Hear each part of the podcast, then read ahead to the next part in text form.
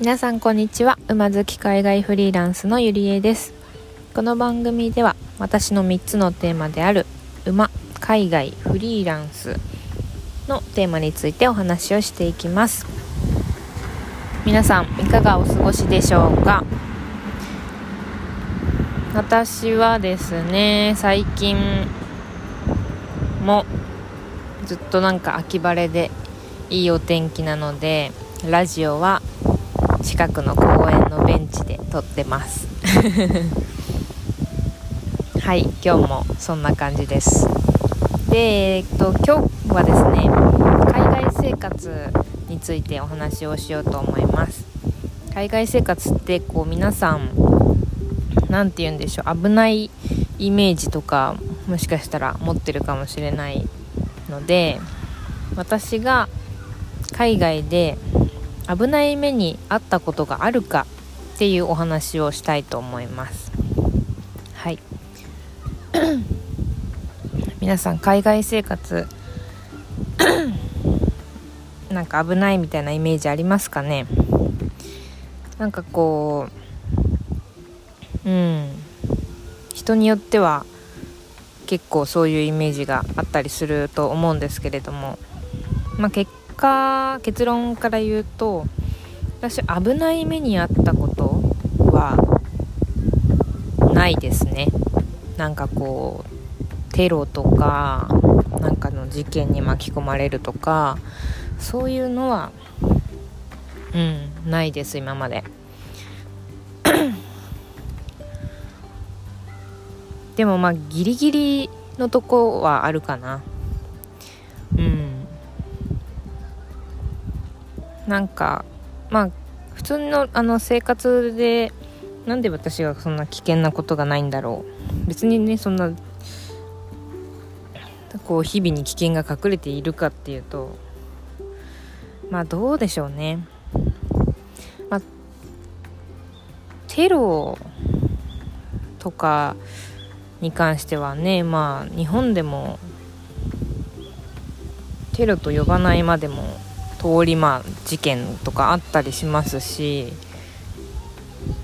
まあ頻度がどれくらいかと言われるとわからないけれども。うん。そこはまあ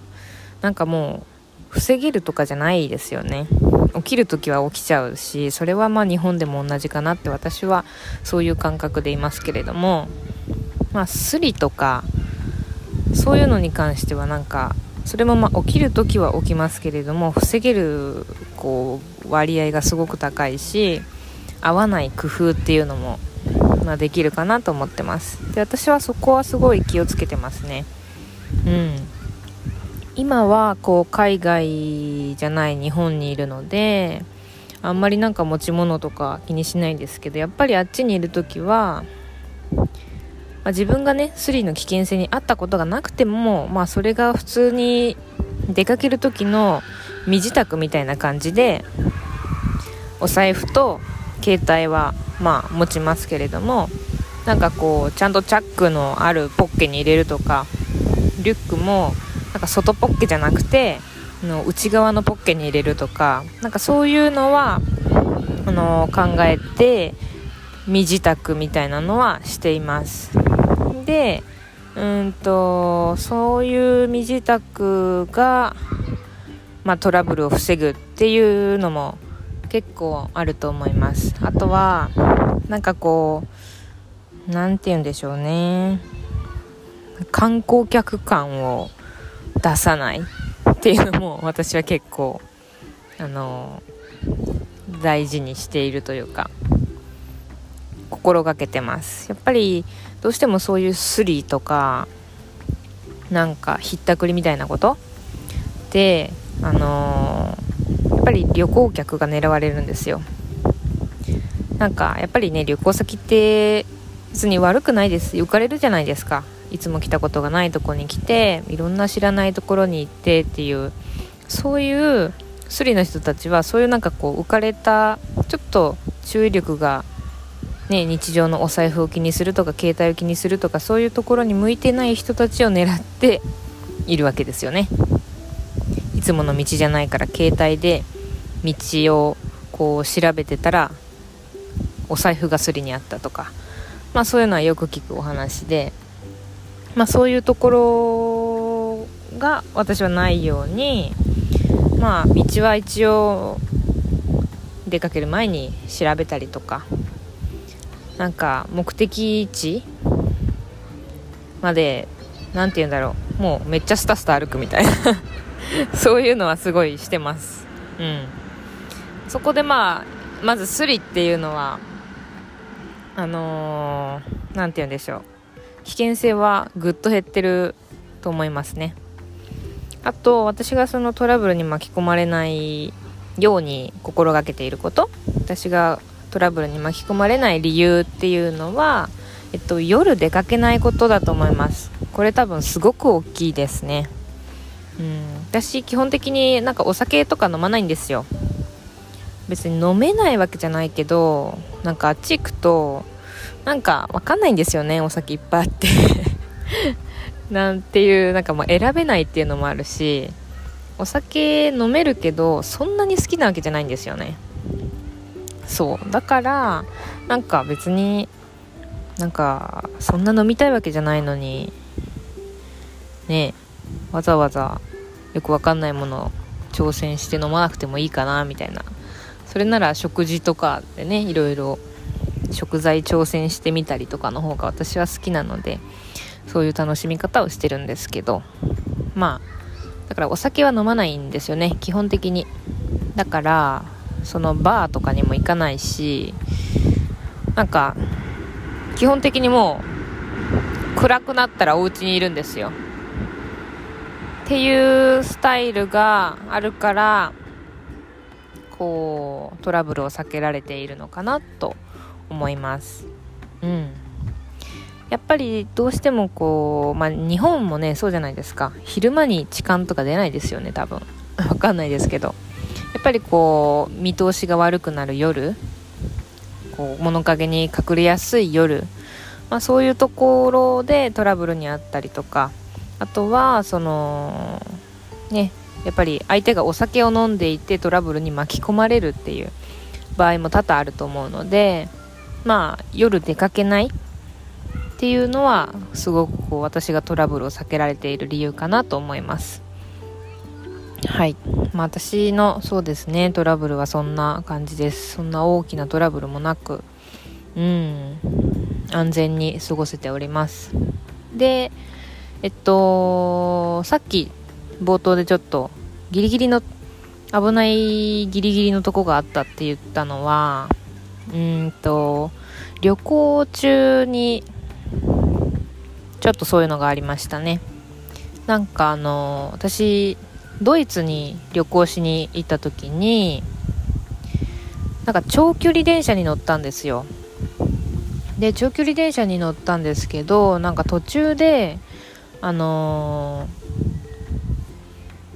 ー、なんか鹿？電車と鹿かなんかがぶつかっちゃって一旦電車止まったんですよね確か。でわなんだってなってまあドイツ語のアナウンスとか流れるけどよくわかんなくて。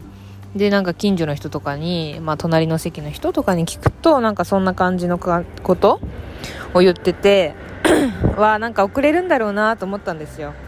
その時点で、まあ、到着は確か夕方か夜の予定だったんで、まあ、その先の乗り継ぎはなかったんですけどその到着地のホテルに泊まる予定でうん。そんな感じにしてた予定だったんですがうわこれ遅れるなみたいなまあそんな感じに思ってたらまあ遅れるどころかあの何、ー、て言うんでしょうね。途中の駅で降ろされたんですよ。到着してないのに。そうそんなことがあってなんかもうまあ乗客の人ももちろん分かってないんで私も外国人だからとかじゃなかったんですけどなんかその電車に乗ったみんなが目的地に行きたいのに途中で降ろされてえどうする？みたいな。じゃあどうやってこっから行けばいいの？みたいな。その降ろされた駅も小さい駅だったのでアクセスとかわからないしそもそも電車止まっちゃってるから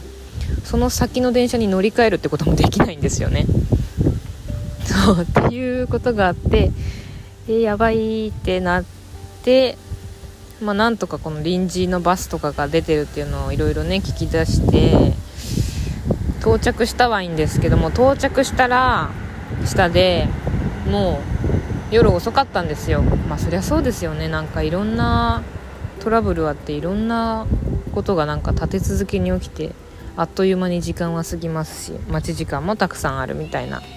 感じでまあ仕方がなかったんですけどもそれで着いた先の行き先のまあそのホテル宿泊予定の駅でなんかついさっきテロがあったみたいな話があったんですよ。それはなんかニュースかなんかで見たんですけどうん。そうだからなんかその電車がそこの到着地まで行かなかったのも鹿だけじゃなくてそのテロが原因だったかもしれないんですけどそ,、まあ、そういうね細かいところも結局外国だから正しい情報収集ができないんですよね。だからこそまあトラブルに巻き込まれやすいというかもしね仮にそのドイツ語でそこでね電車のアナウンスでこの行き先でテロがあったからあの電車はこの先行きませんみたいなお話をされていたとしても私は聞き取れてないのでそんなことも知らずに今テロが起きているところにホテルがあるからと言ってこう行ってしまったのかもしれないんですよ。だからまあ時間差でによってはちょっと危なかったかもみたいなはいそんな出来事がありました。なんかねテロその時はフランクフルトドイツのフランクフルトだったと思うんですけどなんか斧を振り回す人がいたみたいななんかそんなテロ無差別テロみたいな感じだったと思います確かね。うん。まあその時はねいろいろ大きい荷物も持ってたしなんか早く身動きも取れないし、まあ、もちろんね何かあった時は荷物置いて逃げなきゃいけないですけどうんなんかそんな感じではい電車のトラブルだと思ってたらなんかテロみたいな感じでびっくりしたなんかスレスレだったみたいなことは、うん、ありました。はいでも、まあ、逆に言えばうんそういうトラブルはそれぐらいかな。うん。またなんかねその、まあ、海外情勢的なトラブルはそんなところでまたこのお家のトラブルとかこう意思疎通ができないからこそのなんかなんかねなんだろう物を購入する時のトラブルとかまあそういうのはまだたくさんありますけれども。それはねトラブルといってもトラブルと言ったら言い過ぎじゃないかな。普通に意思疎通というかまあ個人間の問題というか、まあ、そういうところでもあると思うのではい今日はそんな感じで私の海外生活でトラブルが起きないのトラブルに合わなかったのっていう、まあ、質問に回答をしました。はい。今日はこんな感じで終わりたいと思います。まあ、海外生活のトラブルってねこう防げる部分もあれば防げない部分もあってそれはまあ日本でもね一緒かなと私は思ってます。地震だってね日本にはあるし最近こう自然災害とかも多いですよね。水害とか特に多いなって感じますけども。うん。まあ日本でも海外でも防げるところは防いで防げない部分は備えるっていうのが、まあ、一番かなと思います。はい。そんな感じで終わります。それでは。